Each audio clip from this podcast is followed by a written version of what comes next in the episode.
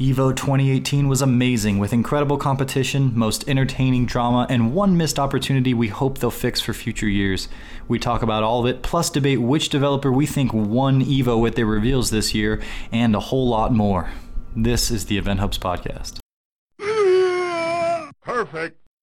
And we're back with yet another cast. Today's has so much information because it is the post-E V O extravaganza. We had so much going on with uh, various different titles over the weekend, from top competitors showing off to the entire world what they have to offer, to brand new reveals with new characters, and then of course all the drama and, and the chaos and the fun times that was E V O twenty eighteen.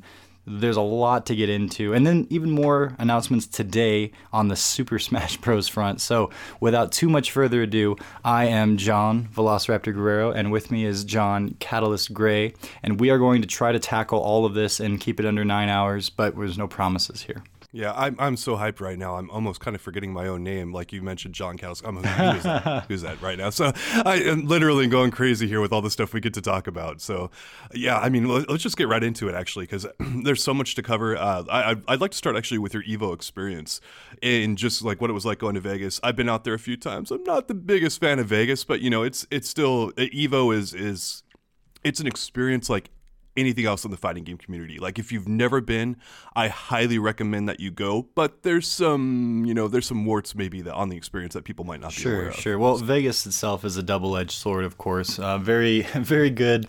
Um, I like to use the, uh, an, the example of... Um, in the entranceway to Excalibur, one of the hotels there, there is a moving walkway that leads into the casino, but definitely not a moving walkway that moves out. And Vegas is all about getting you to come in and all the glitz and glamour, uh, but it's very surface level, and all the fun is uh, is pretty fleeting, and it's very easy to fall into a lot of traps of, of uh, overindulgence in various different avenues.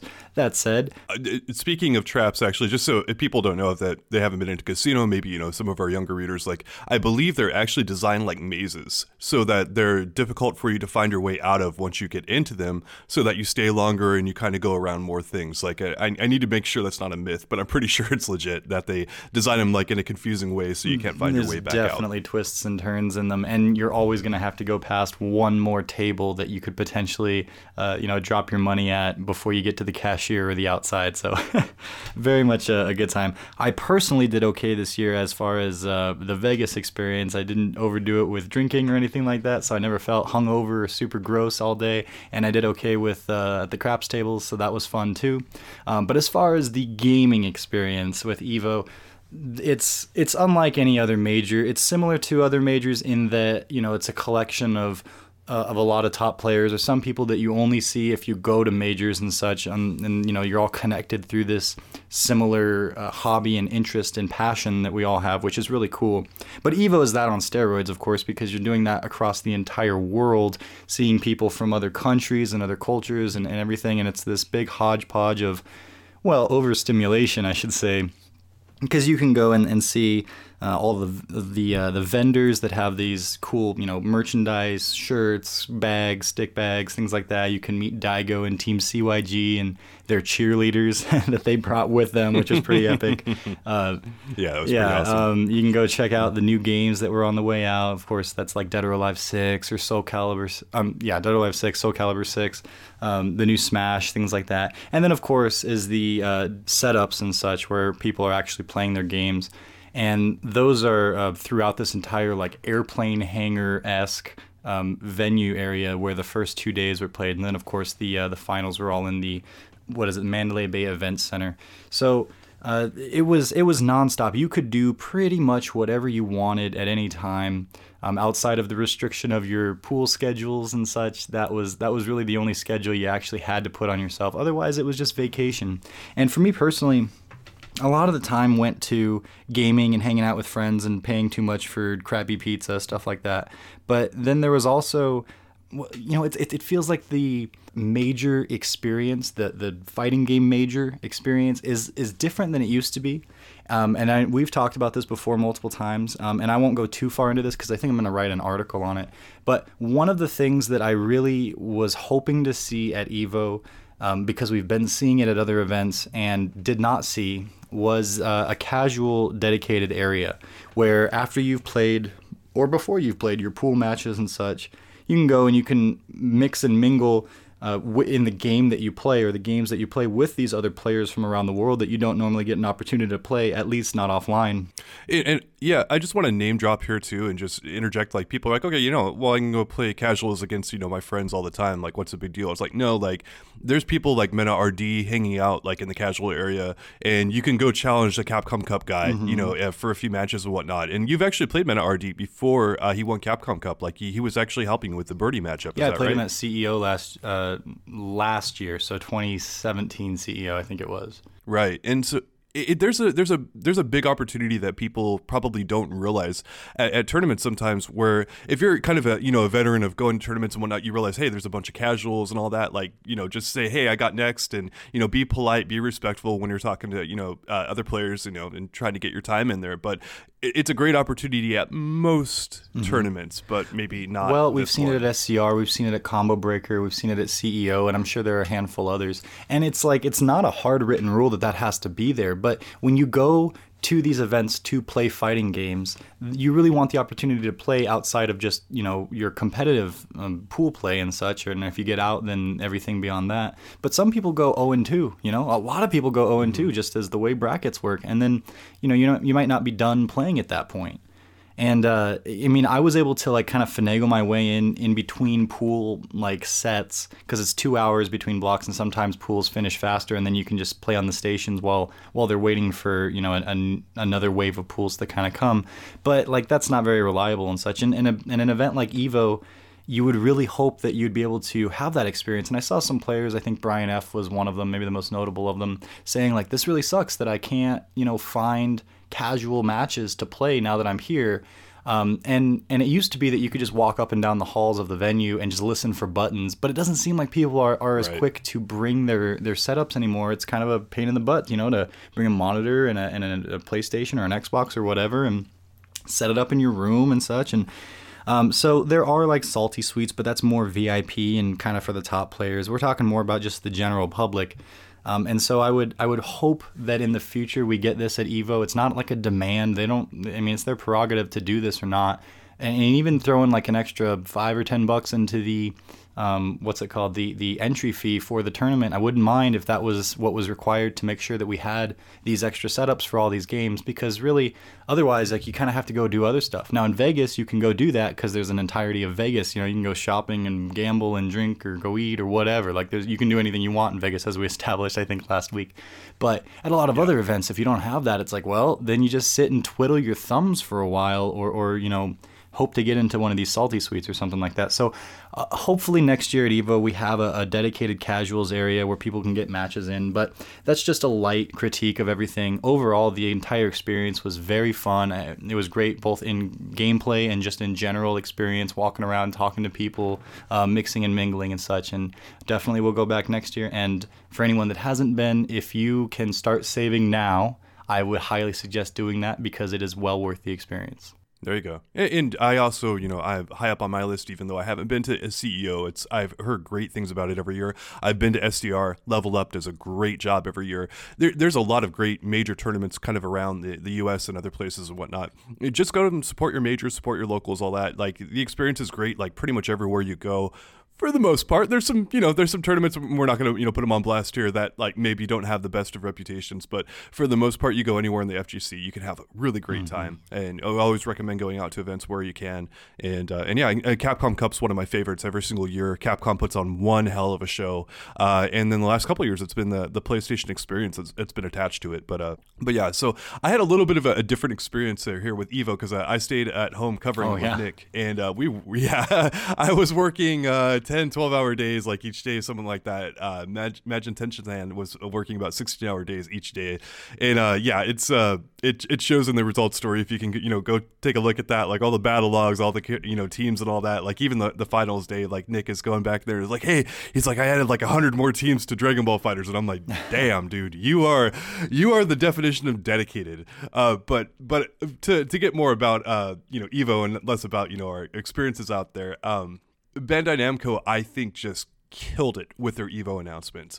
Uh, and, and just and not only your announcements, but like just the whole way they handled the event. They got their producers in tournament. Uh, Harada actually went one and two playing Tekken seven, and he was wearing an Echo Fox jersey, you know, hmm. kind of doing his little, you know, uh, impression of, you know, state J D C R and all that kind of stuff. And yeah, he was he was really hamming it up for the camera. Uh, if I'm pronouncing her name correctly, Hiroki, uh, Dragon Ball FighterZ producer, also played in tournament. And it was just like, oh, it's like, dude, that's so cool. Like, Capcom's always had this hardcore rule of like, hey, you know, our people can't play in tournament, all this kind of stuff. And it's like, I mean, I get it maybe for like, you know, the top end, like staff members that they have. Uh, for those who don't know, Seth Killian one time told us that that there there are some staff members at Capcom who are incredible. Uh, obviously, we know um, the Guilty Gear player who finished second at, uh, infamously finished uh, second at EVO, and his name is just escaping me at the moment. But uh, oh, it wasn't Washige that you're talking about, right? Yeah, uh, uh, uh, yeah, that's your t- the guy who lost count, unfortunately. yeah, uh, he's um he's a very good player. Apparently, there's a handful of other very very top end players. You know, the producers of these games, they don't necessarily they're not able to play them at a high level. They understand the games like fundamentally very differently. Uh, you know, from character selection, all that kind of stuff. Like, there's a you know a whole different skill set that that falls in there. But regardless, my point is is like it, Namco Band- Bandai was not afraid to throw their employees into the pool and be like, hey guys, like go out there, have fun, like go mingle with you know the, the players out there and like put on a show and whatnot. And they did, and it was like, dude, that's so cool. Like, I wish other companies would do more of that. Uh and again, I'm kind of pointing the finger here at Capcom, where they they lock down so many of these things that that should be fun. It's like, dude, like like embrace what the community is. Like, go have fun, let let your you know people play in it and whatnot, and and yeah, like do that. Like, it's cool. So absolutely. So wait, so, yeah. um you're talking about the it sounded like you started that with like the reveals and such that Bandai Namco went over right. and, and, and produced for EVO. Um, was that where you were going with that, though?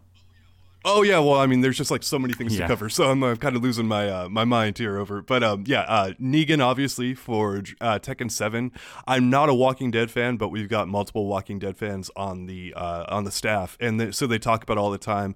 And then uh, John, Velociraptor here, is notorious for trolling Dream King, Steven, by sending him photos of, of Negan and uh, what is his, what is oh, his name? Jeffrey, like, Jeffrey Dean, Dean Morgan. Morgan. Yeah. yeah. he always, there's this photo of him with like this gigantic smile on his face and whatnot, and I, I Negan, I'm like I'm loosely familiar with the character and whatnot, but he just like trolls him in the. I just use it as like an emoji and, and, whenever he says something kind of silly. I just send that face as like, well, because yeah. because this actually was a conversation that we had right after the epic, and I won't spoil anything. But when Negan entered the um this the T V show for The Walking Dead, it was probably the most memorable moment of the show thus far, more or less, um, because he he you know is this bad guy that had this huge buildup and then um, appeared on the scene, killed like two really big characters, and we didn't know who the second one was for an entire ending of a season to the beginning of a next one. Mm. So there was so much hype around this character, and obviously comic book fans were already well aware of him as a character, but you know, of course, when it goes on T V, you're going to get a lot more people. And we actually, when this was like two years ago that this kind of happened, and when it did, we were like, you know, this is Dream King specifically was like, this is a character that should be in Mortal Kombat. Adaptive Trigger was saying the same idea, and I was like, yeah, it makes total sense. He walks around with a bat with um, barbed wire wrapped around it. He's got this perfect, mm-hmm. uh, just kind of like very calm and controlled, uh, you know, in control bad guy kind of persona, which very much fits with like, you know, your Geese Howards or even your M. Bison's kind of style. So it made total sense for this character to kind of jump into fighting games. That was two years ago though, and I've I've I've heard that Walking Dead's kind of falling off as far as like, I mean, it went from like maybe the biggest show on television to people are starting to talk crap on hey, Twitter. Hey, hey John, uh, yeah, I just have to jump in. Did you hear that sound? Mm.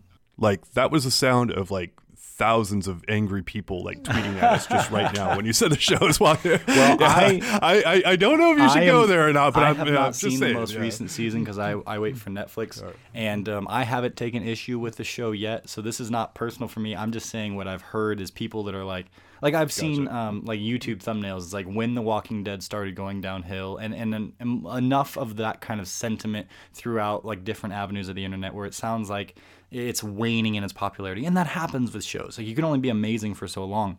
Anyways, that all to say that Negan is a very interesting choice, a kind of a W T F choice for Tekken specifically and for Tekken in two thousand, well, maybe nineteen, because he appeared at the end of a. There were other there were other reveals for the Tekken seven. Um, well, I guess we'll get into this season two uh, D L C pack. Um, first two characters, we'll we'll go over that, but there were like three or two or three more in the middle, and then and then one on the end, and that was uh, shown to be Negan. And so it's like, we might, who knows how long it's going to take for this character to actually come out. And it just seems like a little bit missing of the boat when it comes to the timing on this and then the game that he's in. It's like, yeah, he can be in Tekken, sure. But like the character with the barbed wire baseball bat that murders people by smashing their face in uh, might fit Mortal Kombat a little bit more. I've heard that. But also, I mean, if if A M C or whomever owns, you know, the Negan's rights right now comes to you and says, hey, look, you can take one of the most popular characters in television right now and put him in your game, like, you don't oh, say no, you know, kind of, of thing. And and and there's been, I mean, again, I don't know for sure. Like, I mean, obviously Negan's very violent, but some people do have a lot of uh, hesitancy to put their character in a Mortal Kombat game when they're going to get just tore up left and right and up and down. Some people don't want to see that happen to their characters. So I do agree. I, I've seen, I I, I Googled uh, the, some of the Negan highlights and whatnot. And I'm like, yeah, he's a, he's definitely kind of more of a Mortal Kombat character. I totally agree. But at the same time, you never kind of know like what licensing, what kind of, you know, approaches and whatnot they, they wanted to have for the character. And and that's maybe why he didn't get into Mortal Kombat. Uh, and, you know, Bandai Namco might have a special relationship with someone on the A M C team or or something like that. Someone behind The Walking Dead. And they're like, yeah, let's like let's work together on this. And it, it's funny how much these deals, like they... they deal so much on a, a relationship between a couple people usually. And that's kind of what starts the dialogue and kind of gets people going. Uh, go back to Marvel versus Capcom, where people think like, oh, you know, you know, Disney and Capcom like had fifty thousand people like joined together, you know, and they're all like, you know, haggling over stuff. It's like, no, it was, it was a couple people that had a relationship within both companies that got dialogue going. And then that proceeded kind of from there. So it's, it's interesting how this stuff comes about, but yeah. Uh, but one of the things I, I did want to touch on here is, Tekken seven is a full esports game. It's it, you know it's they've got a, their own pro tour. They've got all this stuff going on here, and the licensing issues that that come with that, we already know that could be a big hurdle. And to me, this kind of indicates that whatever licensing issues that have existed in the past, I mean, they're still there, but they figured out a way to overcome those hurdles to some extent, where it's like, hey, if you are going to let this character be in our game, we're going to be able to kind of do like a full-on esports push with this. And I think that like not only Negan like just kind of being very cool and being like, hey, wow, out of nowhere, you know, type character, he might even signal maybe a new era of of like, hey, like we can do a lot more with this. Obviously the Teenage Mutant Ninja Turtles and Injustice two, should, definitely should not forget about those. Well, and um, the horror characters of M K X too, you know, uh, Freddy and, and Jason and Alien and all that such, like, uh, you know, these, these non-fighting game and never have really been fighting game I Ps lending characters into uh, fighting games has actually, and, and this was kind of revelation to me, because even though we've known this has been happening, it was kind of still like, whoa, wait, is Negan like the first kind of brand new non-fighting game at all character? And it's like, no, he's not. But but it definitely feels like it, especially at first glance. Um, but yeah, you're right. Like it, we, I think we are seeing this progression towards a, a big, broad character base where you can bring in whomever is going to grab general audience's attention, and uh, and that's I yeah. think the significant thing here. And I, I just can't resist saying this, but I Breaking Bad was one of my favorite T V shows ever. And uh, just to see uh, Jesse Pinkman on there and he goes, yeah, bitch, you know, kind of thing. Because like, apparently he said like you know, that that was like a phrase he could not stop saying like after he you know, finished up the show and whatnot. Like it just it entered his vernacular in like every way, shape or form. Uh, but anyway, it's there's some opportunities here. Uh, it, it's maybe some very interesting. I would argue basically that fighting games have a very special way of incorporating these characters that is unlike pretty much any other genre out there. I mean, you could put them in a shooter game, you could put them in like an you know M M O, uh, R P G, you could put them in you know uh, uh, MOBA, you could put them in all this type of games. But like the way a, a fighting game represents the characters and the way that you're able to implement them is quite special. And I again, I'm I'm hesitant to say because I don't want to jinx it, but there's a there's an opportunity here for a lot of people to put their, their characters in fighting games and get a great marketing opportunity out of it. Um, as you mentioned, The Walking Dead has kind of waned with its popularity, and I, I do kind of wonder if this is maybe a way of them hitting you know a new market, a new audience to try to get people back and interested in the game. Um, it could be kind of a win-win for both companies. you were, okay, so back to the um, what we were talking about with Bandai Namco's execution for reveals at EVO. We also got, was it Anna? Yeah, it was Anna Williams. That's Nina's sister, and then we got Lei Wulong, Lei Wulong with who who doesn't look entirely like he used to in Tekken, is what I'm getting mm-hmm. from kind of like the hardcore fans. But he's got a lot of interesting kind of new moves, and not not new moves, but like like a, a mode that lets him do like a whole bunch of new stuff or something along those lines. So very intriguing there. Mm-hmm. And then this huge rush of of hype for Anna because she's been in the in the game, or in the franchise, I should say, for quite a long time, and she's got a lot of fans already. I was I was going to add on that, like when uh, when Harada and Murray got out there to, to talk about this, they, they were actually saying that um, Tekken has now sold forty-five million copies worldwide uh, currently for the entire franchise, uh, and that their EVO tournament, um, their entrance for it for twenty eighteen was twenty percent larger than any other Tekken EVO tournament that they've had. Like they were just like they were just like constantly like hurling stuff out there in front of people, like, yeah, this is how awesome we are. It, it, we are. And I'm like, uh, yeah, you guys are kind of right. Like, this is like the most amazing EVO performance I've seen from a company. Like, uh, again, I thought Capcom did great. I thought Bandai Namco was hands down number one in terms of what they brought to the table, just their hype. I mean, I was just like losing my mind over here, still losing my mind. It's, you know, like a five days later and I'm still going crazy about what they did here, you know, and I just, I have to take my hats off to everyone on the team there that put this stuff together and just like, dude, you guys are the best. Like, you guys won EVO, congrats, you know, kind of thing. There was there was no competition I was aware of until you guys made it a competition. You guys won flat out. Now, if if you were able to like kind of quantify uh, the reveals and the uh, the execution of the reveals and everything, and and like we say, like you win EVO as a developer, and, and what you're showing your uh, your fan base. Excuse me. It I, I think that Bandai Namco probably got the most points in just like the quantity of things that they revealed and and like the style and the execution that they did that in. But I still feel like I'm leaning towards saying that Capcom won EVO as far as reveals, um, because not that they did more than Bandai, but because of the gravity of said reveals for the game that they revealed it for. There's a lot of negativity, of course, that goes about um, Street Fighter V, uh, and a lot of failures on the part of Street Fighter V, a lot of successes as well. But uh, obviously we recently talked about how Season three was very much lacking in bringing hype to the table, coming out with characters that people are motivated to play uh, to the point where you would want for, for your, you know, your D L C moneymakers. And then they come to EVO, and, and our expectations were pretty muted. At least mine were, because last year we got Abigail, an Abigail trailer, and that was it. And it's like we expected mm-hmm. a new character for D L C. It was just about the time for that anyway. So it was kind of just the routine thing that happened to fall around the EVO time period. And even then, the animations in the trailer were kind of messed up because he was in his gigantic mode for the entire time when he wasn't supposed to be.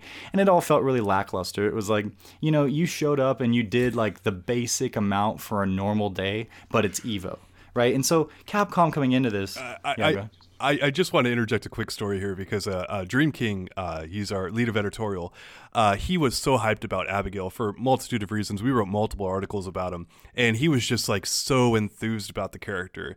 And those damn King and, Diamond parallels. Yeah, and uh, Majin Tenshinhan, uh, he was like kind of like, dude, like you should not be this hype about the character. Like he's gonna kind of come out and like you're you're gonna be disappointed and whatnot. And Steven was like, dude, no. Like Dream King's like, I this is gonna be like one of the greatest reveals ever and all that kind of stuff. And he comes out and he's like mouthing like car sounds and like pretending like he's driving a car like that. It just like like in, in our chat room, like Majin Tenshinhan was just like laughing uncontrollably, like and, and Steven was just sitting there like just with like he, he like couldn't type anything. He was just like, oh my, what did what is going on, you know, kind of thing. Like I, I just want to take people back kind of to the a little bit of the disappointment that happened there. I don't know if it was like that for everyone else, but for us at least it was like, oh man, like it was a just slap the forehead face palm, right, you know, kind of and thing. So. so we were coming off the heels of that. That was the most recent EVO, and and so like we're like, well, we're expecting a reveal, uh, we're expecting G, and no one knows anything about G beyond, you know, what we've seen in the character reveal trailer, that he looks kind of like Abraham Lincoln and's got some gold on his arms and whatnot. And then we got the uh, the Capcom like basically confirmed it and started doing their their cool little um, like it was like a map or something like that, or I guess uh, like like a similar Declaration of Independence statement with a bunch of different players yeah. that they gave bits of this to, and those players would post it on Twitter, and then eventually we would have them all posted and we assembled it, and it was a message from G and we're like, okay, the guy's coming. So there was, in Capcom's execution during finals, the way they did it released like hype in waves that was pretty damn mm-hmm. perfect. Because what ended up happening mm. was uh, it was before top eight, and Ono comes out and he does his little Ono spiel, so that immediately gets people excited. He uh, then they have the G uh, voice actor dressed in cosplay for G come out, and everyone's like, okay, great, cool. So so there was hype about it because hey, we're getting the reveal of the new character, and we are um, we're also getting to finally see what this mysterious dude can do. Um, he's a brand new fighter. And, and we're going to see basically what kind of parallels he has to Q. That's all we really have to go off of at this point. They showed the trailer.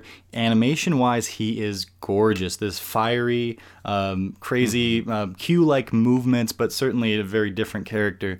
Um, and and like you contrast that with like Falk's reveal, where everyone was just you know, completely distracted by how bad the animations tended to be and looked, oh, right? No. Well, and it's important to to contrast these because G was like a, a, a pretty good, you know, we'll we'll say that he was a success there, and and he got people excited.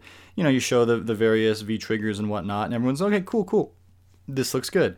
Um, Ono comes back out to the stage, and he's wearing an eye patch.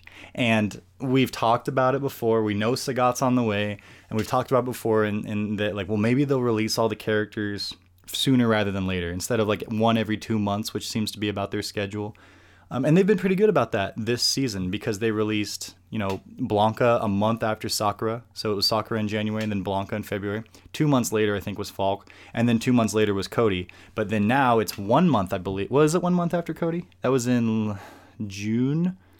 So a- about a month for, and then some change. We get G. And then we get Sagat, and there's the Sagat, uh, Ono launches us into the Sagat trailer. We see this giant tiger, which was a nice touch the, in the mm-hmm. in the trailer. Very nice touch. This giant buff tiger, and everyone gets hyped for that. And then you see Sagat for really the first time in his actual in-game animation, and the crowd loses it. And, and just like mm-hmm. G, he looks beautiful. And more or less, he is the character that we were kind of expecting to see with what we know about Sagat and what we know about Street Fighter V. Here he is in the flesh, and out of all the things that could go wrong with him, we're not seeing any of those things. He's looking okay thus far. It is early, it's only the trailer, but it's enough to get people continually hyped. He's got his, you know, tiger shots, he's got his traditional like, uppercut and the knee and everything. He's doling out the damage, he looks really cool. You see his two V triggers, those are exciting. Um, you get to the end, you see some new, oh, it cuts to the nostalgia costume. That sends yet another wave of hype through the audience. Um, you get to the end of it all, you see a few other costumes, they look fine, they look cool. I, I didn't I didn't lose my mind over them, but they're like, yeah, that works for Sagat, and, and that's fine.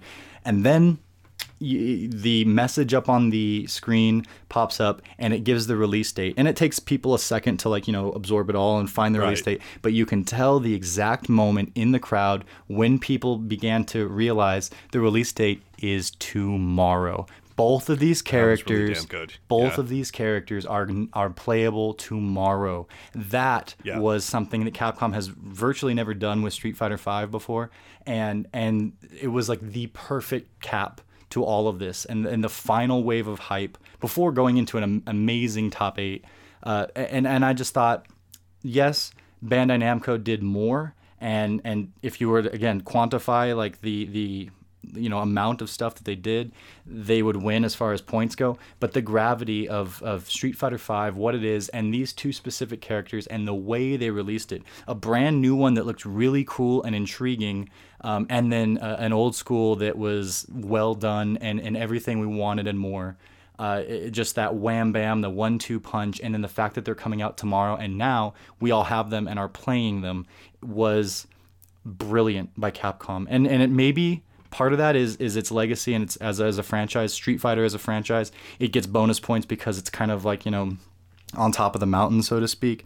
Uh, but also, it's like Capcom kind of lowered expectations with stuff like the Abigail thing, oh, and its no. track record, and its track record right. with Street Fighter V, and then for them to execute like this is yet another grand slam, similar to what happened with the reveal in uh, December for Capcom Cup when they showed all of the, the characters. So this is another point where we go, okay, Capcom's listening, Capcom's trying, thank you so much, we are making progress, um, and it, it gives me some hope for the future of both five, and then um, if and when six comes out, that things will be handled even better. So in that, like, I make my argument that I think that Street Fighter one, um, it also has to do with the fact that I care a lot more about Street Fighter as a player than I do about Tekken mm-hmm. and, and such and, and the Bandai games, but um, that was kind of my take on it.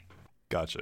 So now what do you think of, so we got Q, or Q, man, I, I want to call him Q so much, and now we'll get into that more later, but we got G and we got Sagat, and we got them clear here in August.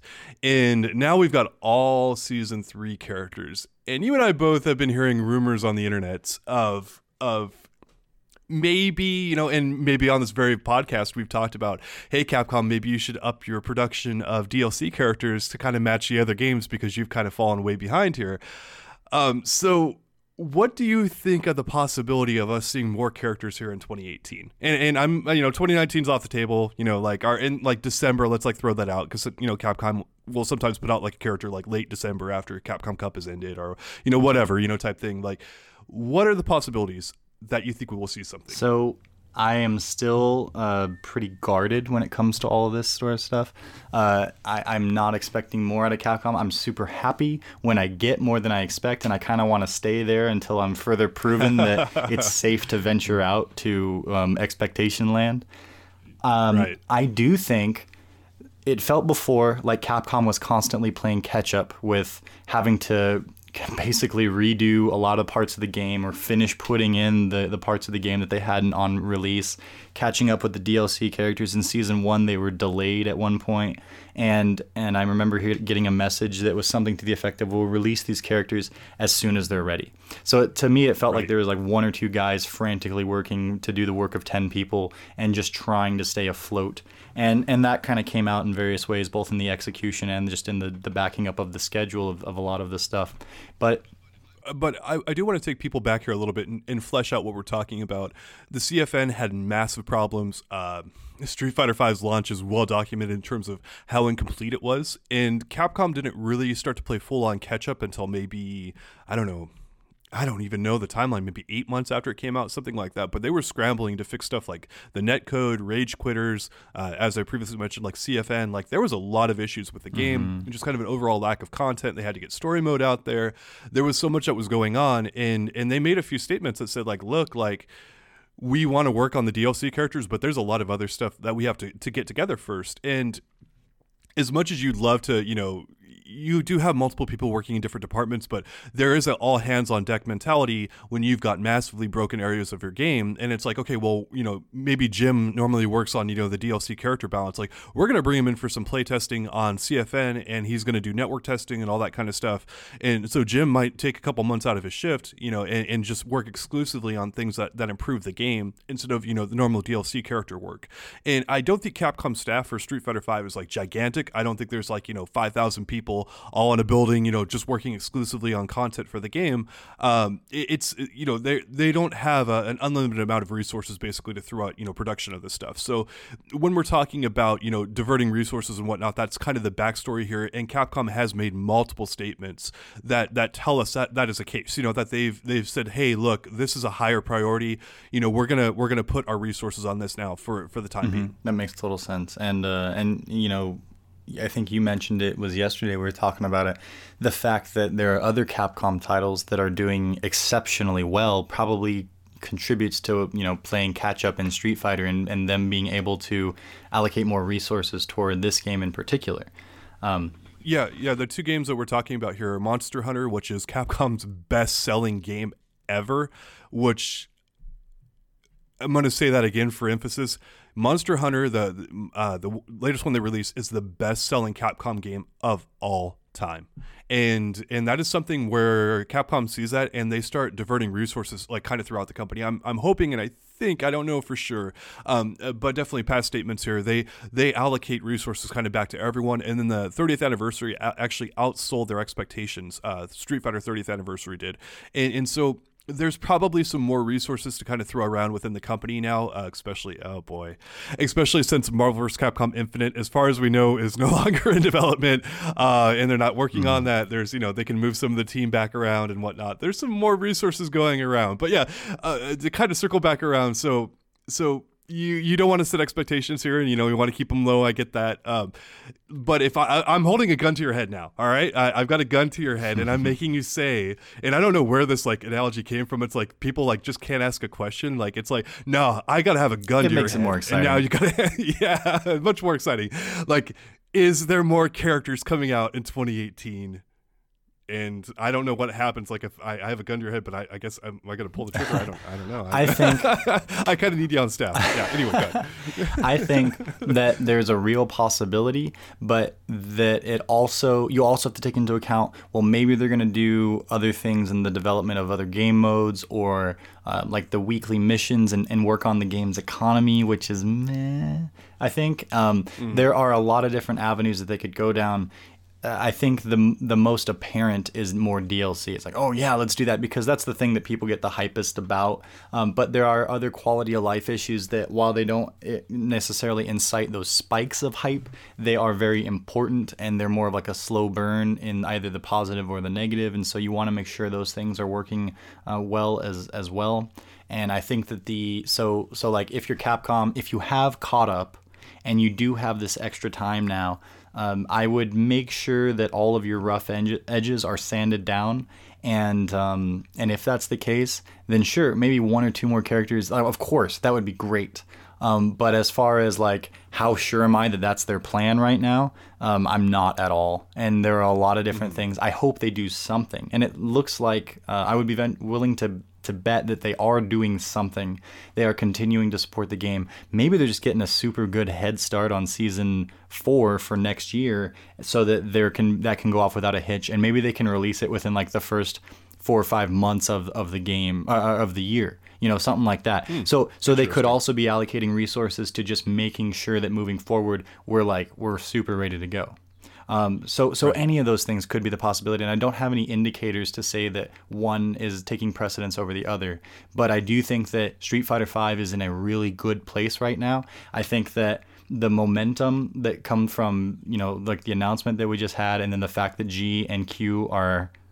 Uh, G and Sagat, I'm doing it too, are out is very good. We still have the rest mm-hmm. of the Pro Tour to look forward to. And the possibility, and you mentioned this yesterday as well, the fact that these characters are out so early means that we very well might see, like, I think you mentioned this, but um, we might see these characters at Capcom Cup. You know, um, we mm-hmm. might, uh, uh, sure, we'll see like Momochi, Cody. We already saw him at E-League. Uh, and, and hopefully we'll continue to see that because I think there's a lot of potential in that character. And obviously Momochi would be, you know, is a godlike player. So there's a lot of, uh, I, I'm excited to see how that plays out. But, I mean, if Bon Chan qualifies yeah. and brings us Sagat, that would be amazing. Yeah. And it's like, those are some of the, the things that people that are avid watchers of all this stuff want to see. The story of Bon mm. Chan and Sagat reunited together mm. and now playing. It's like, yeah. yeah, I'm rooting for that guy a little bit harder than I normally would because of, you know, the history and the past and such, and the fact that he finally has his character and has been playing with one of the game's worst characters this entire time and still seeing decent results. It's like, what if Sagat's really good as he looks to be, and what is Bon Chan going to do with him? That's really exciting, you know. So there's these new storylines. The game is in a really good place right now.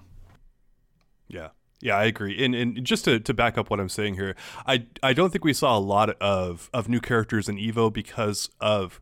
It's EVO. Everyone's training really hard for it. It's hard to bring in a brand new, you know, character and do very well with them. Um, I'll take some shots here at season three characters again. There was one in top sixty-four. We're gonna we'll get into character usage here later. Uh, but um, yeah, it's it's it's a little, you know, there's always nuance to this stuff, you know. But but yeah. Um, so one of the things that I, I I'll do here is I'll go ahead and turn the, the gun on my own hey, head. Cool. And, I didn't get shot. Yeah, there you go.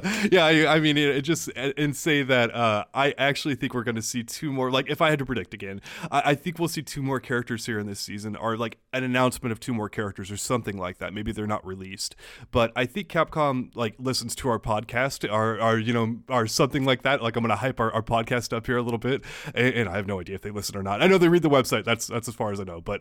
Um, And I'll just say that uh, that you know they, they heard our pod about you know saying, hey, we need more you know D L C D L C characters. You've fallen way behind you know on the you know D L C character count story that we did, and they're like, ah you know if Event Hub is saying that, we got to you know we got to respond. And so they they're gonna get two more characters out, hmm. and one of them of course has to be Rose because uh, and uh, because she's my favorite. But yeah, um, uh, but I'll just really quickly mention on Rose because it's it, uh, it's so tenuous, and I just I get so hyped up about the character. I just I, I want to see her back. I, and Minot's great. I'm very happy playing Minot, you know, so if I never get Rose, like, I'm I'm fine with Minot. She's great.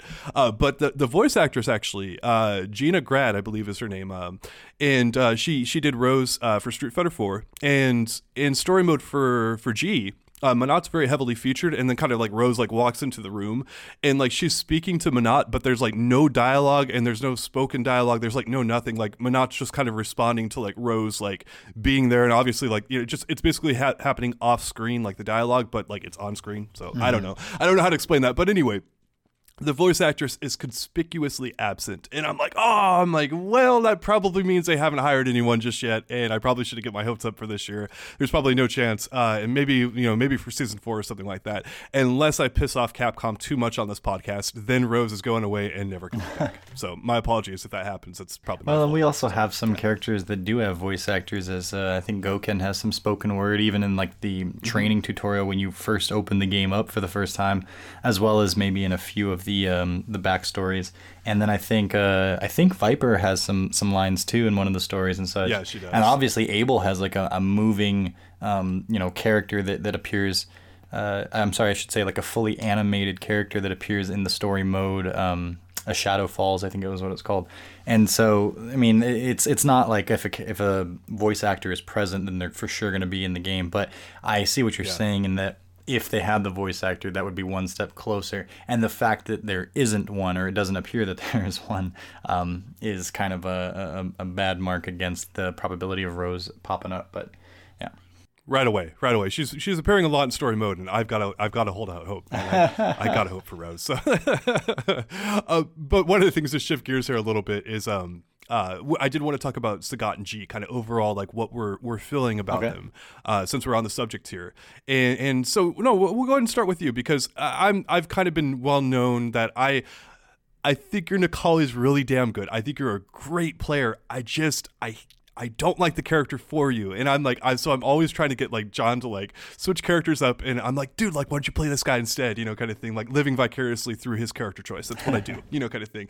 Um, and, and, and I just, I want to see his zoning back. I, I remember Go, his Gouken was just so incredible. He beat Ryan Hart that one time and, you know, all that kind of there's stuff. A, there's so an I, ongoing joke in the Event Hub's chat. It is basically brought up by Dream King where like, I, I mean, I, I, I wasn't the best player, but I took out a couple of names. Like I beat Infiltration at EVO one year and and you know um things like that, Knuckle Do, and and but he always goes back to you beat Ryan Hart that one time, and it's like yeah Ryan Hart was a great player and such, but like that that certainly wasn't the pinnacle of my achievements, but he always talks about it as such. So every time we talk yeah, about it, any kind of fame and stuff, it always just goes back to me beating Ryan Hart, and that, now you guys are all privy yeah. to the inside joke. You don't think that was your pinnacle, but everyone fair else enough, does. So that's not, yeah. But anyway, so I, I want John to switch away from Necalli here. I, I'm like I I like the character. I think he does great. Like I want him as a sub, but like his zoning and his defense are really prominent as a player, if you ask me. And, and I think he can do rush down. I think he can do that. But like he's just such a specialist with zoning, and so I'm I'm like I'm egging him on and whatnot. But you had a little bit of like maybe a Pocket Rumble uh, epiphany. Like is that so, is that fair to say? Or like yeah you, yeah. And and I and I also may write an article on this uh, on the way up and the way back from EVO. We had a Switch with Pocket Rumble on it, and we basically had Pocket Ru- Pocket Rumble Nationals on the uh, the mega bus because we took a bus because it's way better than using gas and wear and tear in your car. Anyways, um, this game is, for those that haven't played it, it's on the Switch. It's very simple. It's only two buttons and then a direction pad. And the way you do specials, like for a fireball, if you press down forward, like the single direction, so down forward, and then you hold the A button, you'll get a fireball. If you press down forward and you press the A button and release it, you'll get a normal. And so that's about as, as crazy and intricate and um, technical as the game gets. And it's got some combos and such, but it's very, very simple. So what that lets you do is once you get used to those controls, and they're a little bit weird to begin with, but once you get used to them, you basically just get to play the character um, very quickly in full expression of yourself, meaning you're playing fireballs and uppercuts. And especially if you're playing like the Ryu-esque character mirror match, it's all down to like, I'm going to try to fireball uppercut you and manipulate the space, use my super where, where it's appropriate. Um, and, and it very quickly becomes you playing fighting games as opposed to you distracted by a limitation that your character has or that you have in your execution. And so I was able to pick up a couple of different characters um, on the way up and then play them whenever we had some downtime and, and travel and such, you know. And and what that did was it essentially further opened my eyes to something that I was already very much aware of in fighting games. But the idea of being able to pick up multiple characters and play them as they are kind of designed to be played.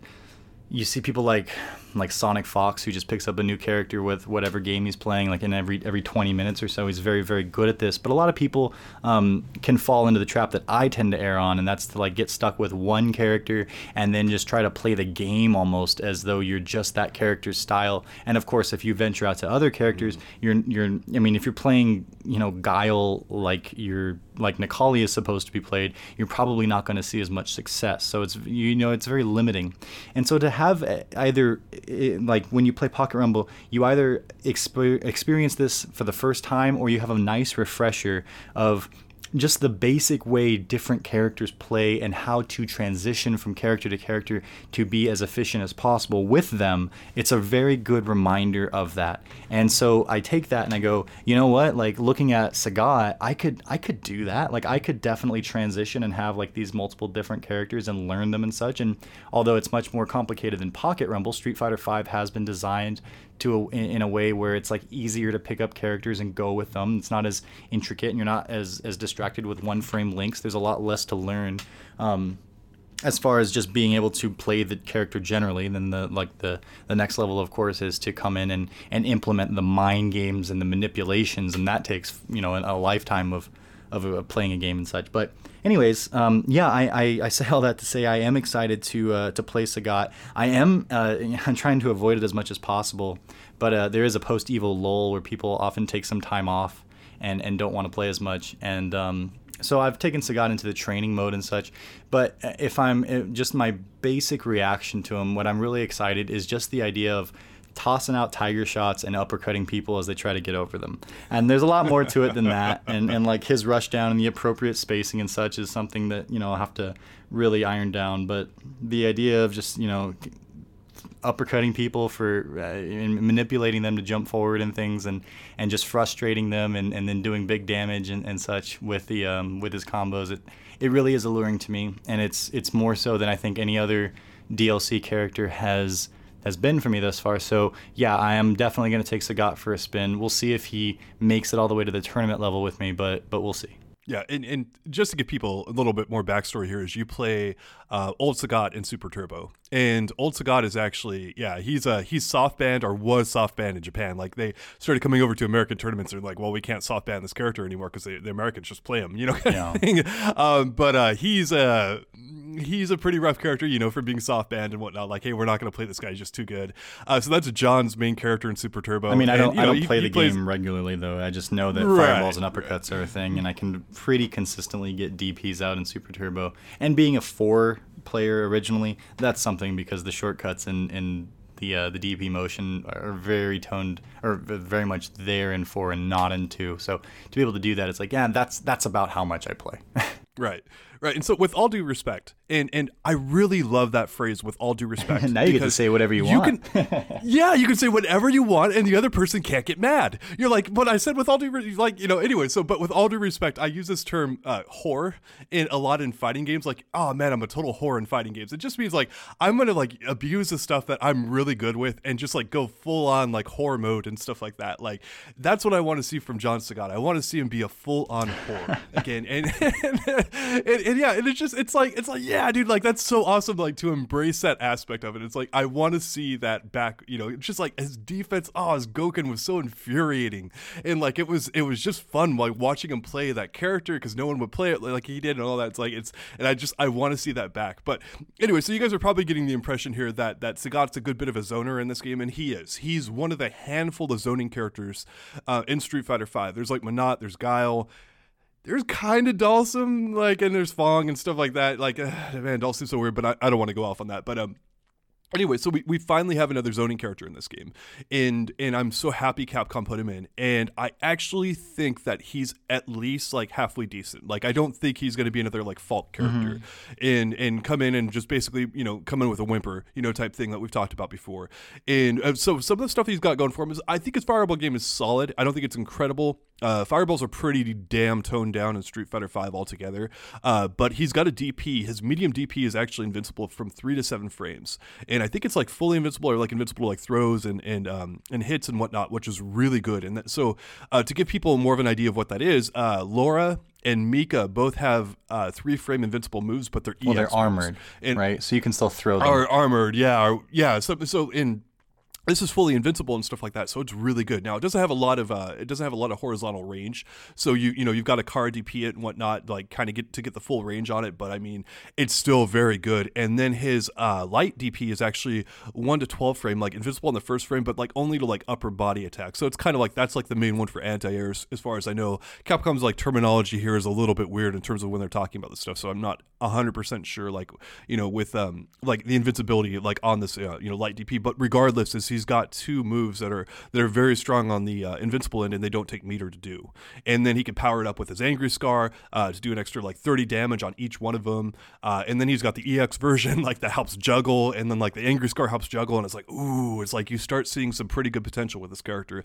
And I'm actually not calling him like I don't think he's going to be one of the best characters in the game. I could be wrong. I don't think so. Like right now, I think G is actually going to be the best of the the season three characters that I'm seeing.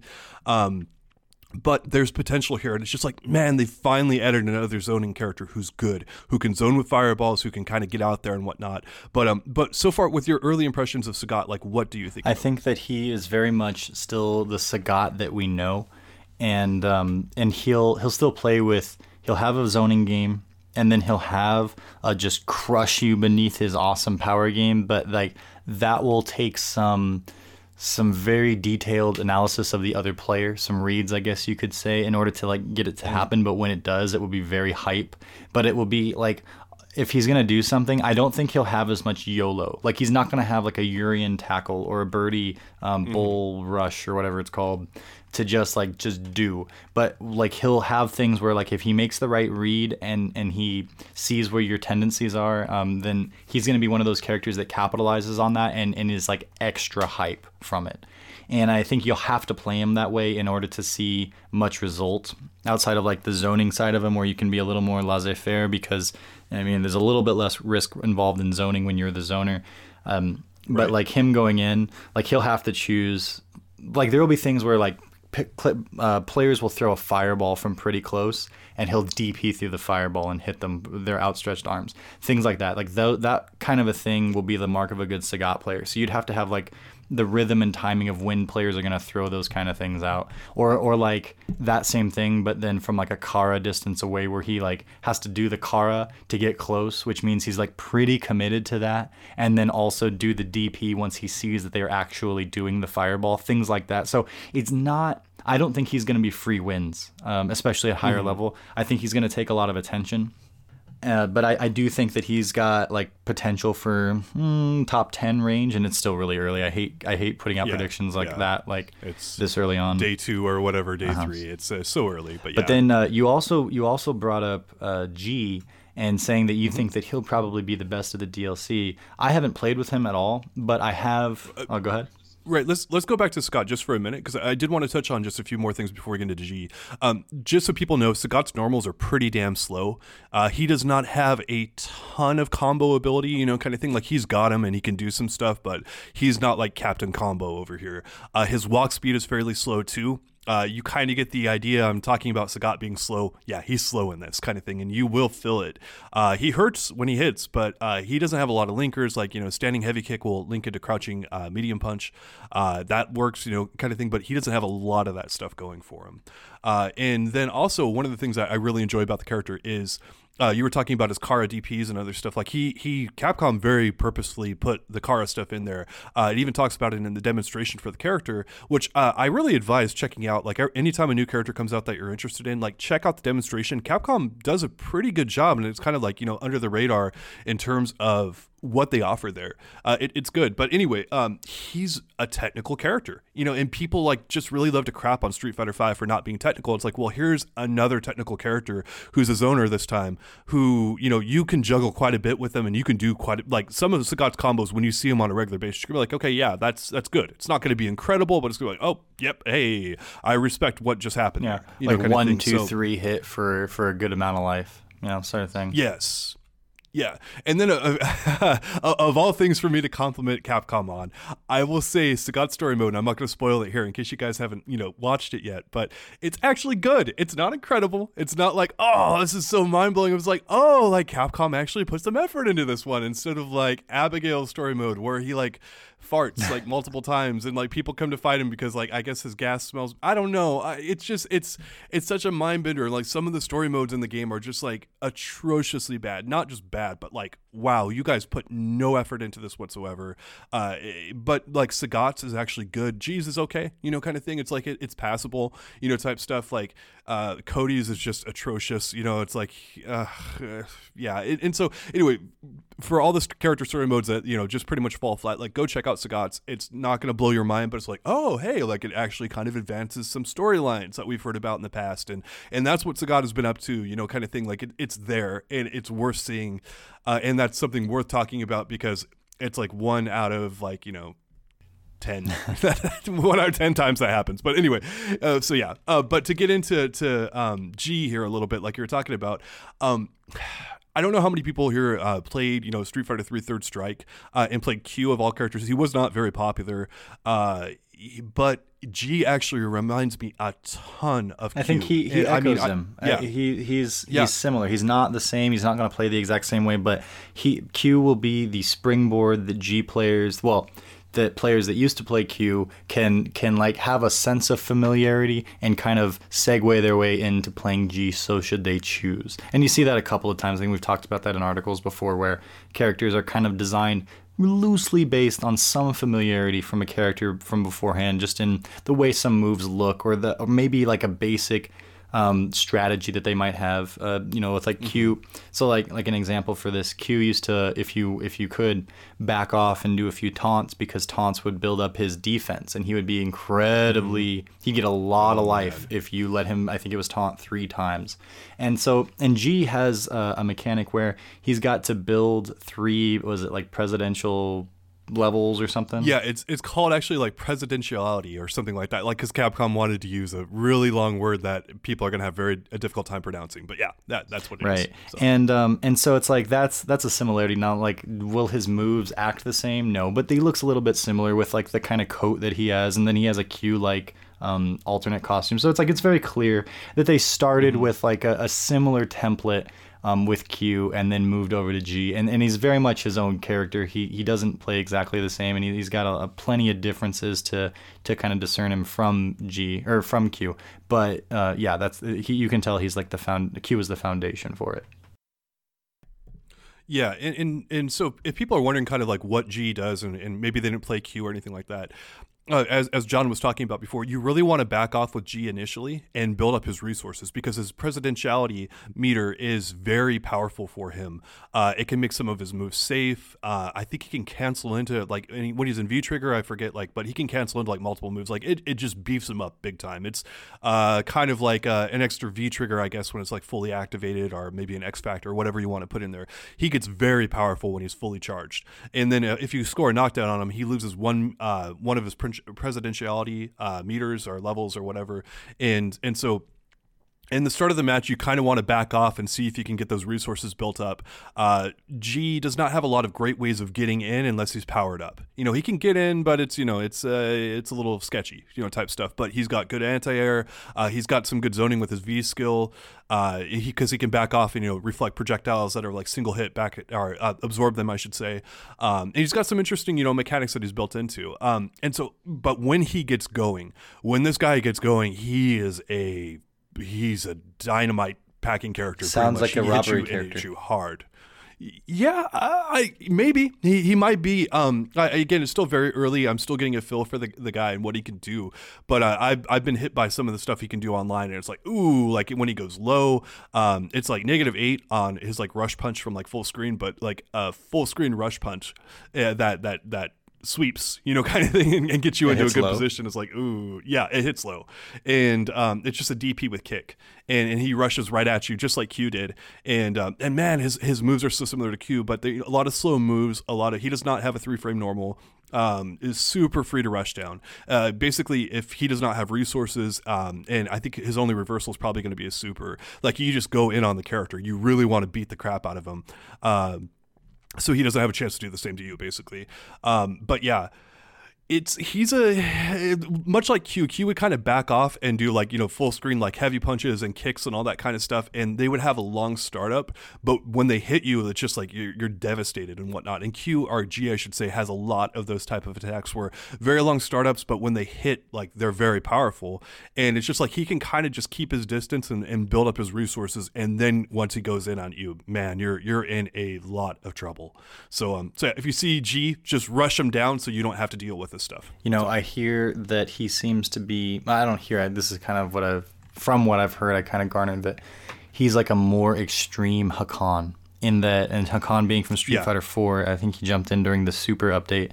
Hakan had to, um, he had an oil mechanic where if he oiled up, he had uh, better properties on his moves and such. And when he was in that state, he was um, very good. But when he wasn't oiled up, he was regarded as the worst or one of the worst characters in the entire game. And so people ultimately put him lower on the tier list because people, uh, you know, competitors would just stop him from getting oiled up or wait out the oil and then go in and, and kill him. And he never ended up having that much prominence outside of a top eight appearance from uh, Infiltration to counter P R Balrog's mm-hmm. Balrog, I think in twenty thirteen or so, I'm not sure. But mm-hmm. uh, yeah, so, and it sounds like G is that even more so. Like when he gets uh, not oiled up, but presidentialed up or whatever it is, then he is ridiculous. Maybe the best character in the game. I don't know. I haven't played with him or against him yet, but he's really, really good. People are really afraid of him when he's completely leveled up. Um, and that also happens when he's in V-Trigger, at least one of them, right? Mm-hmm. So like that, that's scary to me because he can get into that state from just methodical play, or if you're beating up on him and he gets a chance, he can pop the V trigger and then he's in that as well. And so that's why I'm like, oh, that's that's that's robbery character kind of territory where if it doesn't really matter what goes on until he gets to that state, it's like, ugh, that kind of sucks. You know, like I, I'm I'm a little bit leery or, or wary of that. But um, again, I'm not passing much judgment now because I haven't played with him or against him yet. But that's what it kind of sounds like. Yeah. It's like he's going to be really not that good when he's not, you know, when he doesn't have the momentum and the mechanic powered up. But then he's going to be stupid good when he does. Yeah, I, I look at robbery characters like Laura and Abigail, especially Abigail. Everyone knows my feelings on that character very well now. Uh, but, I mean, it's like, look, I'm winning and now I'm losing. You know, kind of thing. Those, those characters are built like purely on comeback mechanics. And it's like, okay, I just killed you, but now I really lost because I just charged up like all of your, you know, V-trigger stuff. And now you're just going to go crazy on me and I've got to make these hard reads to escape and I'm dead. Mm-hmm. You know, kind of thing. Like, that's that's more the robbery. Like, with, with G, it's like, okay, hey, you know what? If you backed off and you were able to build these resources, And, and do this properly, like you won, you know, kind of thing, like good job, you know, kind of thing. So he might be a robbery character, but in my personal opinion, uh, I don't think he's as robbery as like an Abigail or a Laura. And we're going to come back in like a couple weeks and I'm going to see mm-hmm. if I eat those words. And I'm like, he's the worst robbery character ever. I hate this character. You know, kind of thing that, that does happen. But so far I haven't seen it yet, but I could be wrong. I'm, I'm going to put that big caveat should, um, out there. But, yeah. But yeah, we should also clarify, I think, well, and maybe, maybe this isn't what you mean, but Laura season two more specifically, I mean, cause she can still kill you now with, with her V trigger and such, yeah. but she doesn't, it doesn't feel like you're playing to the point where she gets V trigger and then the game starts. And that was kind of the case with Yuri and yeah. Balrog and Laura at the beginning of season two. And that's what I personally yeah. mean when I say robbery character. Um, obviously, um, Abigail has qualities like that too, just because of how ridiculous his, his damage output can be when he's in V trigger and such. But but yeah, um, I don't, I don't, I'm not. If Laura still is a robbery character, she's not so much so that she um, is hurting the game, and that's a distinction that I just wanted to make. Right. So I, I actually want to get into some other reveals here that just happened right before we recorded the podcast, right. and that is King K. Rool and then uh, two Castlevania characters, Richter Belmont and Simon Belmont. Um, and, and we'll go ahead and start with you here because I, I'm familiar with King K. Rool uh, in Donkey Kong Country. Uh, I just remember him like throwing his like crown at me, you know, mm-hmm. kind of thing, and me like stomping on his head. And I never got the big appeal of the character. I get he's super popular. He won our poll on the website. I know he's very popular in the Smash and Nintendo communities and all that kind of stuff. But I'm just like, I don't get it. Like, why? Why is this? Why is this such a cool character to add to the game? Like, why? Why are people hyped? You know, up? I, I can't fully answer your question um, with enough nuance that would uh, be satisfying to me. I remember playing Donkey Kong Country, and yes, similar to you and probably a lot of people listening to this, the uh, the Venture two and then fighting King K. Rool was pretty epic. And he wasn't, he didn't stand out a lot. He seemed to be like kind of a, a clone of Bowser in some respects, although this was a lot earlier on in, in the platforming, you know, uh, uh, genre and such. And um, he was, the game was fun. He was kind of the climax of it, and he did his job, and, and that was cool. And and I and, and I did like have like a special reverence for him. Like he was really cool, although there wasn't a ton of story. There wasn't a ton to like grab onto. It's just like you you you know this is the bad guy. You end up running into him at the end. Um, he does traditional bad guy things, and you have to jump over him at the right times. And then when you when you can, you jump on his head. Um, I mean, it, it seemed all pretty standard, but at the end of the day, he had this legacy where people just really liked him, um, more so than like Gruntilda in um, Banjo-Kazooie. It's like, do you even know who that is? Like, that's the bad guy for the Banjo series, and like she didn't have that same kind of, um, you know, uh, rep- reception, I guess you could say. Mm-hmm. Uh, but but King K. Rool did, and then he pops back up in um, in the uh, the next Donkey Kong Country. I guess it was Diddy Kong uh, Conquest, and he was then he was just themed as a pirate. Um, not much explanation there. Just like this time he's a pirate, and and, like, and that was fine. Same idea. Jump over him until well, this time you didn't jump on his head. You threw a cannonball into his uh, into his gun, and then I think he was a mad scientist, uh, and then he was in Donkey Kong sixty-four and had a little more personality at that point. But I, I think to to answer your question without a ton of nuance, I think he was in the right place at the right time in the right game where everything went really well, and and he was he became one of the iconic baddies of um, my generation, which is a huge significant portion. I guess I should say our generation is a huge significant portion. No, I'm older than you. It's, it's all good. So. Of, um, yeah, you know, those good. That grew up playing Donkey Kong Country, for instance. Mm-hmm. And, uh, that's a lot of our population in the fighting game community now. And he has been a character that's been very much, um, wanted in Smash Bros. And, um, myself included, I'm very excited to see how he'll play. It looks like he has the, uh, the original Donkey Kong Country um, get up where he's like a pirate sort of a thing, although it's more like it's more king, um, more king theme with the breastplate and the and the crown and such. Uh, but although you fought him on a pirate ship, so I don't, I don't, I don't know. But he seems to be that iteration, the Donkey Kong Country iteration, and um, and yeah, I think it was a really good move on Nintendo's part. This is a really popular character, um, and and I bet. You know, someday someone will do an analysis, an in-depth analysis, is why people like King K. Rool so much, because he seems to be a little bit of an anomaly. And hey, if you're listening to this and, and you have an opinion on that, please, I, I'm interested to see why we like him. I know I like him. I don't know why. um, but if you have a theory, please feel free to chime in um, in comments or on Twitter or whatever, and uh, and let us know. But yeah, uh, all in all, a, a success for sure. A great new addition to the Smash roster. Um, in uh, just like character execution alone. Obviously, we don't know how he's going to play yet and if he's going to be um, a strong character and, and prevalently used, but uh, very good um, name to put on the roster. Gotcha. Yeah, um, I, I love Castlevania. It's one of my favorite franchises like ever. Uh, Mega Man, Castlevania, Street Fighter. Uh, it's like those are just... Uh, they hold such a special spot in my heart. And so seeing Richter and Simon Belmont in there, I'm like, yes, like I, I, um, yeah, I, I just kind of went crazy here today. Um, they look great. Like there's so many like throwbacks to like, uh, you know, classic Castlevania with, like, you know, the quote of "Die, monster, you don't belong here." You know, kind of the, the horrible voice acting in Symphony of the Night.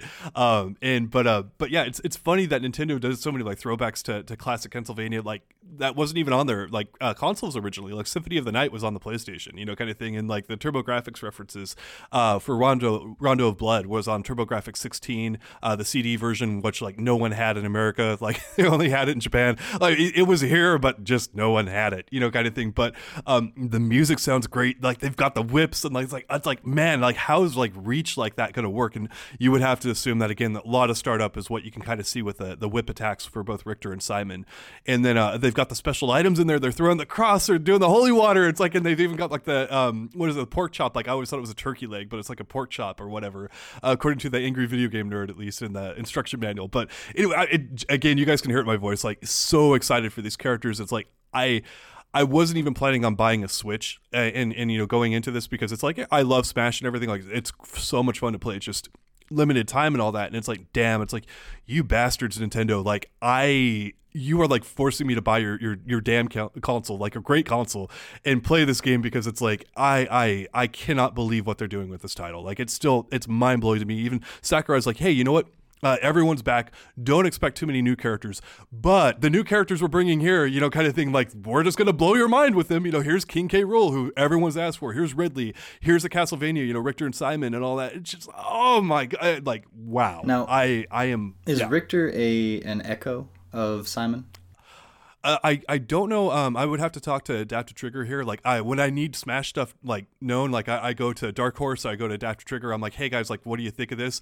And then I take their opinions that are really smart and well educated, and I say, oh yeah, well, this is what I, think. You know, kind of. I just, I, I still, they're really great knowledge and, and adapt it for my own. But I, I would have to check with both guys. I'm not sure yet. I would assume that that Richter's probably an Echo fighter, um, just because their, their moveset. I mean, how different can you make that? But I mean, you know, they've got three who, links in the game. Really maybe, quick, you know? Who was Was yeah, who was Richter in the um, Castlevania series? Because I know Simon Belmont's like your main title character, the protagonist that you normally play as, but who's Richter?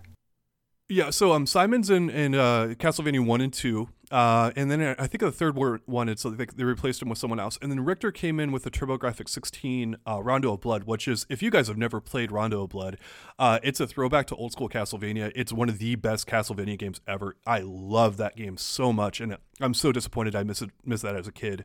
Um, but anyway, and then uh, Symphony of the Night, you actually start off playing Richter Belmont, uh, and then uh, you recreate one of the scenes from uh, Rondo of Blood, like the end, you know, scene where you're fighting Dracula is actually the very end of Rondo of Blood that you're doing. Um, I guess it's the end of every Castlevania game, but anyway, um, point aside. And so you can unlock Richter Belmont and Symphony of the Night, which is, I think, the most popular Castlevania game. And uh, and so he's he's kind of become a little bit of a uh, an iconic figure in the Castlevania series, like onto himself, even though he was not one of the originals. Uh, a lot of people love Richter. Uh, and again, you know, he, you could unlock him to play him in the uh, most popular version of the, the game. Mm-hmm. So, makes sense. So, and are they brothers? Uh, they're all part of the Belmont clan. Uh. I think they're actually separated. Like the, the games, like um, the games are all spanned over like, because like every hundred years, like Dracula, like rises from the dead. Right. Mm-hmm. And, uh, and depending on the game you play, like he rises from the dead because they put those like pieces back together or whatever. I don't know. uh, it's video game logic, right? right? You know, what, what are you going to do type stuff? But, um, yeah, so I think every hundred years, basically these characters are kind of coming up. So like, you know, they're, they're like the son, grandson, you know, distant cousin, second, twice removed, you know, all that kind of stuff. Like that's kind of how this stuff goes, if I remember correctly. Okay. Right. So. Cool. So yeah, a lot of, and then um, really quickly, I think there was also Dark Samus, which I imagine will just be an echo of regular Samus. Yeah, um, I don't think I caught that one actually. Um, now, let me make sure. So I know we've talked about her a little bit. Yeah, I, we've done some speculation pieces on her. Oh yeah, Dark Samus announced. There we go. Like wow, I was so hyped about the other characters, I didn't even notice her. So. Yeah, and then that's cool. Like um, not probably as hype as these other ones that we're talking about, but. Um, certainly, like it's interesting, and people will mess around with Dark Samus and see if there's a little bit, you know, difference from, from regular Samus and such. But, um, you know, the the was it Metroid Prime where she first popped up, or was that even before? I think it was probably before even that, um, and not Prime, but uh, uh, Echoes, I think it was called, which is funny. Mm. Um, Echo, yeah, Echo. Yeah, on the uh, on the GameCube, which was the first time I really played the Metroid games. I know there was a ton of uh, history before all that and such, but um, also works that you know you bring in Ridley and such. Oh, you bring in Dark Samus too. Is is kind of a Metroid heavy um, push there. But good news all across the board for, for Smash. They continue to uh, smash the competition and, and, and really set things up for what looks to be, uh, you know, the, the best Smash Bros. That we've seen yet, um, uh, you know, built upon the backs of all the previous iterations in the franchise, listening to the community and, and doing everything that they can to make this game, um, you know, as as shiny and nice as possible. And with what we've seen so far, I'm really encouraged that they're actually going to do that. Yeah, me too. It's um, I, I do want to go actually to more of a, a negative subject, unfortunately, and talk about the Smash four Grand Finals at EVO. And uh, so for, for those who didn't see it, uh, Lima and uh, Captain Zack, both two Bayonetta players, got into Grand Finals. And uh, for those who don't follow Smash four very closely, Bayonetta is a character they've talked about banning multiple times. Um, everyone feels she's kind of like the number one character, at least in singles. In doubles, it's still, you know, Cloud. Um, but in singles play, like, Bayonetta is kind of regarded as basically just too damn good. Uh, her execution is, is too easy. Uh, she can kill off a very low percents, all that kind of stuff. Uh, she's not well thought of at all in the community. And so I did not see this on stream, and I, I don't quite know, you know, what happened exactly, but I guess Captain Zack, like, flipped off the crowd at one point in time, uh, maybe before Grand Finals or something like that, because of how much booing and whatnot everyone was doing, was just seeing, you know, so many Bayonettas up there. And well, and then at yeah, one point so, they um, both, um, I don't know the name of the move, but she essentially pulls out like a shield or something in front of her. Um, it might be a counter, um, but sh- they both pulled it out like on opposite ends of the uh, arena and just yes. and just held that. And didn't fight. Yeah, and yeah, they held that for, actually, I counted because I wanted to go back and make sure for the pod, and they held it for about two minutes. And the crazy part is, is like uh, the the the staff that's up there at EVO, they they always do a great job. This EVO staff are incredible. Um, they kind of got up there, like, we're almost interviewing the players and like kind of talking about like, hey guys, you know, kind of get this going again type stuff. And at one point, uh, uh, uh, one of the, the T Os came up there with his laptop, and he had the EVO rule page like open, and he's like, "Look, guys, you can't like purposefully stall the match, and if you do it, like, you know, like there's going to be repercussions." And just so people know like what the repercussions are, uh, like EVO has a yellow card and a red card system. And a yellow card, like, you can get one and kind of be okay, but you get two yellow cards and it becomes a red card, which means I think like you get banned from the tournament, or you like banned, or like you forfeit or something like that. Like, it could be a big thing, but um. Anyway, uh, so recommended circumstances for issuing a yellow card: excessive stalling or misconduct during a match. Uh, so repeatedly accidentally picking the wrong character, taking a bathroom break between games in a match, uh, excessive physical contact with another player, uh, for example kicking out someone's stool. Like, that's, I don't know when that happened during EVO history. I'm assuming it did because we're the fighting game community. That's kind of the stuff that has happened in the past. But yeah, that one's a little bit more excessive. But obviously, um, uh, Lima and Captain Zack are, are good friends from what I understand. And both guys are great, great, great players. It was disappointing to kind of see it go down this way. And I, I think it was kind of retribution towards the crowd and just people mouthing off so much at Bayonetta and just, you know, saying like how much a character like is overpowered and, and like you guys are low skill and whatnot. So they were kind of giving, you know, a giant middle finger basically to everyone by, by stalling in the middle of the match. And they eventually picked it back up and, and started, you know, playing the game and, you know, it played out and, uh, and, and yeah. But it was it was not a good look, you know, kind of thing. It, and, and I it think felt both, like a goofy yeah. side tournament that you do because there's like a brand new, like when the team mode came out in Street Fighter, we um, we had like a little side team tournament at an event because like we just wanted to check it out, see what it was like. And um, and like people weren't playing their best; they were playing alternate characters and goofing around and trying to see, you know, how many of a specific move they could hit in a round. It just felt like really nonchalant and cavalier. And that's what this felt like, except for the fact that it was EVO Grand Finals. And you go, what yes. the heck? Like, how, how can you be doing this during EVO Grand Finals? And if you look at the, the motivations of the players, the crowd and stuff, it makes sense that those things would happen. They just all happened to go, you know, happen at the same time. And the equation led to, we're going to have like a goof-off time in EVO Grand Finals, which is ultimately kind of, you know, disrespectful to the event, disrespectful to the audience. Um, the audience was being disrespectful to the players, but I think you have a certain sense of responsibility to your event that you're playing at and to the uh, the people that you're playing in front of, um, you know, just to EVO in general, to like, you know, maintain that sense of professionalism when you're up there to an extent. And um, yeah, the whole reason people are tuning in is to watch you play the game, you know, kind of thing like it. And that's why people are there. It's why they're in the crowd and other stuff like that. They want to see you play. And I, I get it. The haters have gotten to us on numerous occasions where it's like, well, I don't want to do this anymore, you know, kind of thing. And it's like, that sucks. And, and in heat of the moment, both guys are very young. Uh, I think they're, they're both teenagers. I could be wrong about that. I know they're, they're younger players though, at the very least. And, and it, I'm getting the sense, and I, I haven't looked into it in depth, and we have a story coming up about this. Adaptive Trigger is working on it. Um, I get the sense that if both players had to do it all over again, they probably would not do that. I, I don't think it was a good look that they were particularly proud of.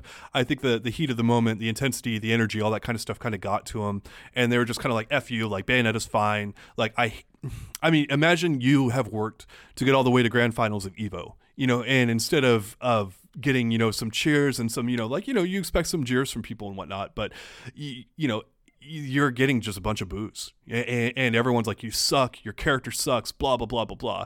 And older, more mature players that have been through this a few more times probably would have handled it a little bit better, you know, kind of thing. Uh, So yeah, I, I I'm kind of of like, it's not the the hugest of deals. I did want to talk about it a little bit and address it on the podcast. I, I think both players will live this down and kind of move on from it. You know, they ended up playing out the match. It went just fine. You know, um, it's just a little unfortunate. Yeah, you know, it's and it's yeah. probably the last we'll see. Almost certainly the last we'll see of Smash four at EVO. And like this was the note it went out on. Uh, you know, the franchise is not gonna die.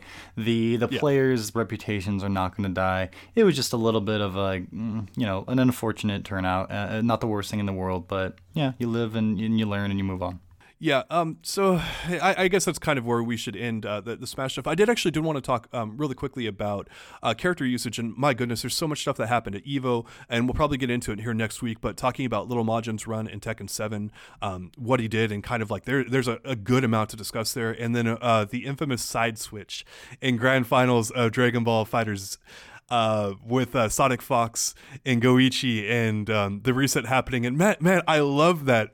There's all this drama like surrounding like grand finals, like breaks, you know, kind of thing. Like lately, it's like the first it was E League and now it's like the EVO Dragon Ball Fighters, like, you know, thing. And it's like, I, I'm just kind of expecting like, like, I don't know what's going to happen next. Like, it's going to be like the grand finals and like it, the reset happens and like someone's like joystick, like explodes, you know, kind of thing. No one gets hurt, but like the joystick, like it's got it like the, the drama keeps getting up, up you know, kind of thing. Here, for, like, yeah. yes, yeah, we have to, we have to go further. But um, anyway, but we will get into that, but man, we're already running up against it. But um, I, I just really wanted to talk about uh, character usage here real quick. Um, and since we're on the subject of Smash four here, uh, just to kind of put this in context here, in, in top sixty-four, there were seven Bayonetta players, and next was six with Fox, and next was uh, another six with, with Sheik.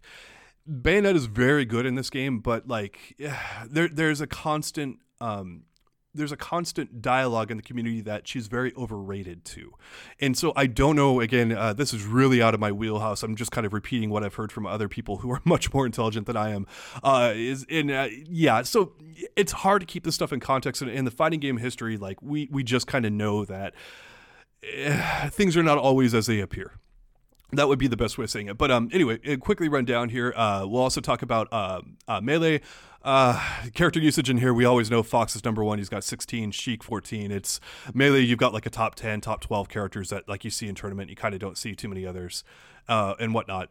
Uh, and then let me see. Oh, yeah. Uh, so I have a thing with Arxis. Uh, Arxis games that they always release like a super overpowered character uh, in the first iteration of their games, and it's like that character is always just so dominant. And we kind of saw that again here at EVO, where uh, Ruby in BlazBlue Cross Tag Battle, they had twenty people playing her, and yeah. Uh, so that's kind of the the infamous Arxis stuff, and then like you have to buy another. Um, uh, You have to buy another game basically to get the balance patch. I really hope that goes away. I hope that does not happen. They just released it as D L C. I think they're doing that more in modern times now, but yeah. Uh, that was something, again, it's just like, damn it, Arxis, like, why do you always do that? Why do you always have, like, a just totally broken character? Um, but uh, but yeah, and then uh, let me see. We, we had thirty cells in Dragon Ball FighterZ. In top sixty-four? Um, and and yes, and, and Top sixty-four, and uh, he just got nerfed today. Uh, it's very interesting what they're doing with Dragon Ball FighterZ in terms of of like how often they're updating the game. It's like they waited for EVO and they're like, hey, hey, here's another balance patch, you know, kind of thing, like like check this out type thing. And Cell got some what well, looks like significant nerfs here. Uh, Bardock has become way too dominant in the scene. There was twenty of him. Uh, that was actually fourth place in there. Uh, Kid Buu and uh, Vegeta uh, were actually above those two. Uh, Kid Buu had twenty-five and then Vegeta had twenty-two. So, so there's there's interesting stuff. Like it's a you know it's a three v three game, so the rules are a little bit different and all that. But um, but yeah, and um, no camis in top eight of Street Fighter V. Yes, cami. Uh, but two Mikas, there were, which is interesting. Yes, yes. So um, so Cammy was actually the number one character again. No shock to anyone because anytime we do character usage stats for Street Fighter uh, five, Cammy's always number one now uh, in season three point five. Um, but she was number eight. This is top sixty-four. Uh, Guile was next. And then Karen of all characters, which I think is a pretty big shock to most people. Um, Birdie, who, you know, I mean, I... I still think Birdie's a great character. Uh, he's kind of undersold a little bit. Then we had uh, Bison, Abigail, and then Ibuki and Minot. And that kind of rounds out. Like, there's a bunch of other people, you know, playing the, these other characters. You've got, you know, Mika, Dalsim, Rashid, all that kind of stuff. But, like, once you kind of get out of a certain tier, it's kind of not worth mentioning too much. Uh, it kind of, kind of becomes a little bit of a, a little bit more of a, like a fluke or uh, like who's playing who, you know, kind of thing. But, but yeah, so um, th- interesting rundown here from uh, Dark Horse. He mentioned that uh, the base roster had thirty-six people on it. Um, or I'm, I'm, my apologies. This was Adaptive Trigger who wrote this. Uh, base roster, thirty-six uh, people in top sixty-four. Um, and then season one had nineteen. Season two had thirteen. Season three had one character in top sixty-four. Hmm. And that was Blanca? That was Blanca. So... So yeah, and uh, yeah, I, I don't want to beat this dead horse because we've been over this before, but there was a reason how come we wrote that uh, the season three kind of characters kind of sucked. I'm gonna say they the flat out sucked, but kind of sucked until now, you know, kind of thing. And like I think everyone's been pretty happy with uh, Cody G and Sagat. Um, but yeah, there, there's a reason we wrote that, and uh, you know, uh, yeah, people don't like it, but there's there's a reason. So. Very much, yeah. Um, well, I, and I also, well, we can save it for the next one, and maybe we'll do like a part two of the EVO recap or something like that. But um, there, we did do an Event Hubs versus our Street Fighter um, exhibition at Bar Fights, and we did have a season three character do a lot of uh, work for us. So we can mention that and, and kind of delve into that a little bit too, because there's some stuff to be talked about there. Yes. Yeah. And, and overall, I just, I want to say that I loved EVO, even though I was working crazy shifts to go do it and, and just kind of going like when you're start, you know, losing sleep and you're, you're not able to move too much from your chair and all that kind of stuff. Like it really kind of eats away at you. At the same time, man, I enjoyed it. It was a great tournament year uh, for EVO and so many great announcements. Uh, the action was great. Like I, it was, it was just very fun, you know, and, and the fact that we've got so much to talk about here on the podcast and we're literally saying, yeah, we, we're going to have to save this for another time. Like I think is a, a good bit of evidence of that. But anyway, um, yeah, it's, uh, I, I hope everyone had a great time listening to it. And, uh, Oh, um, one of the things too, is, uh, we've been having people come up to us and say how much they love the pod. Uh, John, you had a couple of people come up to you, to EVO uh, at EVO and talk to you about that. Yep, right? yep, and that was very encouraging. People uh, giving some pretty good feedback. Excited to hear what we had to say about this or about that. And so, um, thank you guys so much for your support thus far. We're we're trying to grow it as much as we can and, and reach as many people with this kind of a thing. Um, so I mean, uh, there's there's not a ton to say beyond like thank you so much and and please yes. continue to. Uh, listen and, and, and send your feedback in, you know, when, when you have something that you either want us to talk about or something that you think we should do differently or whatever, we're, we're all ears, you know, because this is a very, this is a first venture in a lot of ways for us. And so we're very excited, but we're also very new at it. And, um, and yeah, we really appreciate the support from you guys thus far and hope it continues to uh, thrive and grow in the future. All right, guys. That's going to wrap us up for this week. But once again, thank you guys for listening. We really appreciate it. Uh, the feedback is wonderful. Uh, we're having a blast doing this. If you can't hear it from our voices, like we, we really love doing this. It's so much fun. Uh, we're just trying to figure this out and, and make it better. And so again, uh, that's all we got for this week. And we'll be back with you guys soon. All right, guys. See you later.